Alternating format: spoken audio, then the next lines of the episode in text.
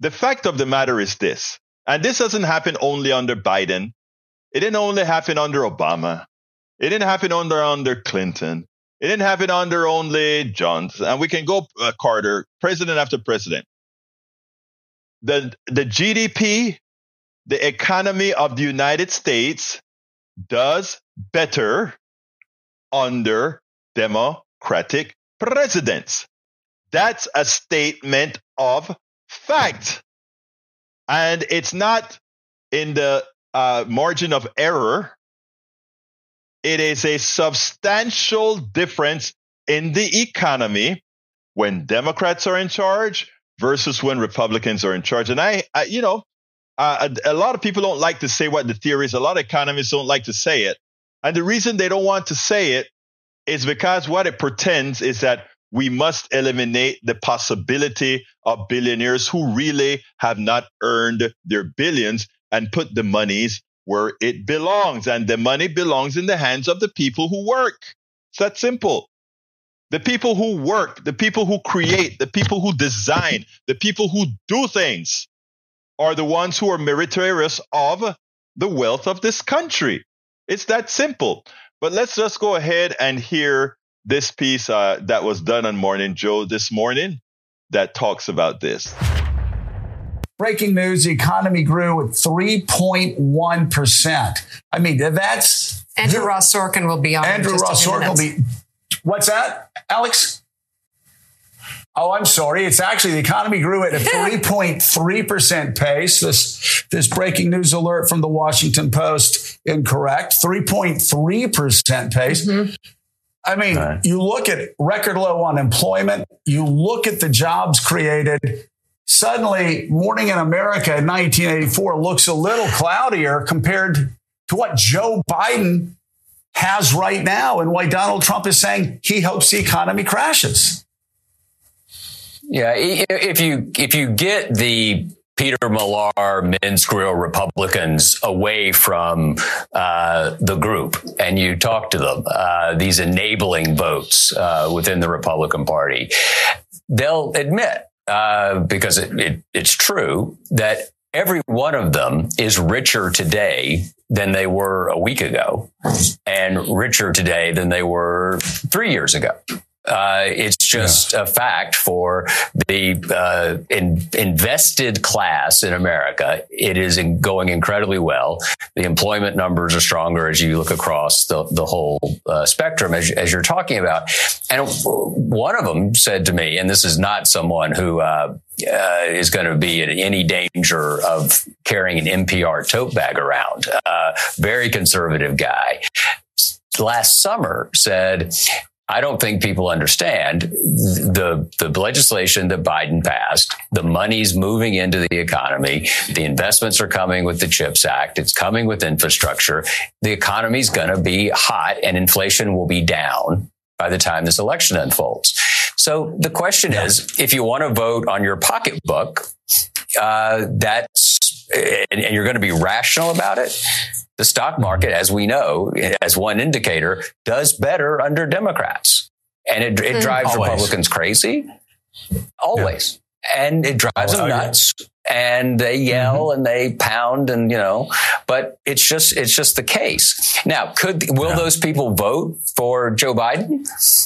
Uh, I, this is where I get puzzled, uh, and I mean that mm-hmm. uh, not being not being clever. I don't understand a, a partisan mind that won't allow you in a really, as what our friend Michael Beschloss calls a democratic lowercase d emergency, to have to vote a party line or write in Donald Duck or something. You know, why can't right. you vote for a constitutionalist incumbent president? Why not? It's a really good question because this is this is this is not a battle between a Republican and a Democrat now. Right. This is a battle for somebody who supports American democracy exactly. and somebody who openly supports illiberal It's something leadership completely different. Like like Orban. A couple of and let me explain that because this is it's important and there's a reason why Democrats do better. You know, they talk about Democrats spending. That's true. Democrats do spend. But Democrats spend where it goes through the American economy. in the appropriate way. In, in other words, if I give a thousand dollars to a poor person, that money falls into the economy right away. That poor person may buy more bread, etc. That will cause the guy who uh, uh, makes bread to have to buy more flour. That would cause the per- person who sells flour to have to buy more from the factory. That factory will have to buy more from the farmer, etc., etc., etc. So it increases economic activity. It also increases innovation and a lot of other stuff. You give the money to the supply side, the, the rich folks. You give a thousand dollars to somebody worth a million dollars. That's nothing, right? They throw that thousand dollars in the bank and nothing happens to that thousand dollars. You may say, well, that will be invested in some bit. What business will it invested in, right? The, the way you know if you need more supply is that people buy, people buy, people buy, right? So the, the Republican orthodoxy has always been wrong.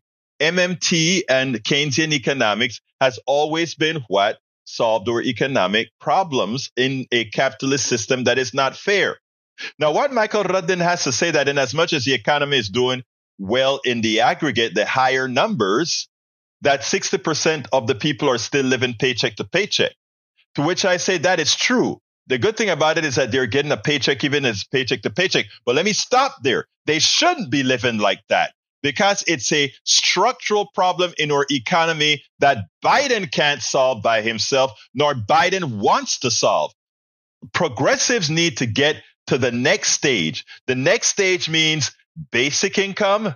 Uh, it also means Medicare for all. It also means laws that prevent uh, corp- uh, uh, executives from pilfering corporations, meaning affecting people away. You need all these these progressive additions to the, the, the laws that's been passed thus far. But as far as economic activity and so forth, yeah, the Democrats run rings around Republicans in economic activity. But we need to go further than what Democrats are doing. We need a progressive agenda that we fight for very, very hard to make sure that that 60% that is living paycheck to paycheck no longer lives paycheck to paycheck. That that 80% that doesn't have themselves a, a, a, secure a secure retirement future that they are taken care of. Those are the things that those are the structural changes to our economy that's necessary. But as far as how the economy is doing, by all the metrics that we measure economies, the economies of democratic presidents in the aggregate are always better than, and I've written about this several times, always better than that of Republicans because Republicans simply don't know how to govern because they are governing for a few, which means pilfering the rest. All of this can be proven. I've written about this for a long time. It's in my book, How to Make America Utopia. So, uh, you know, it, it, we, we, we need to start doing this seriously we spend a lot of time deconstructing the news, trying to trying to parse it into a form that everybody can understand. We try to find those little nitpicks where uh, it goes, it flies above the fray, etc.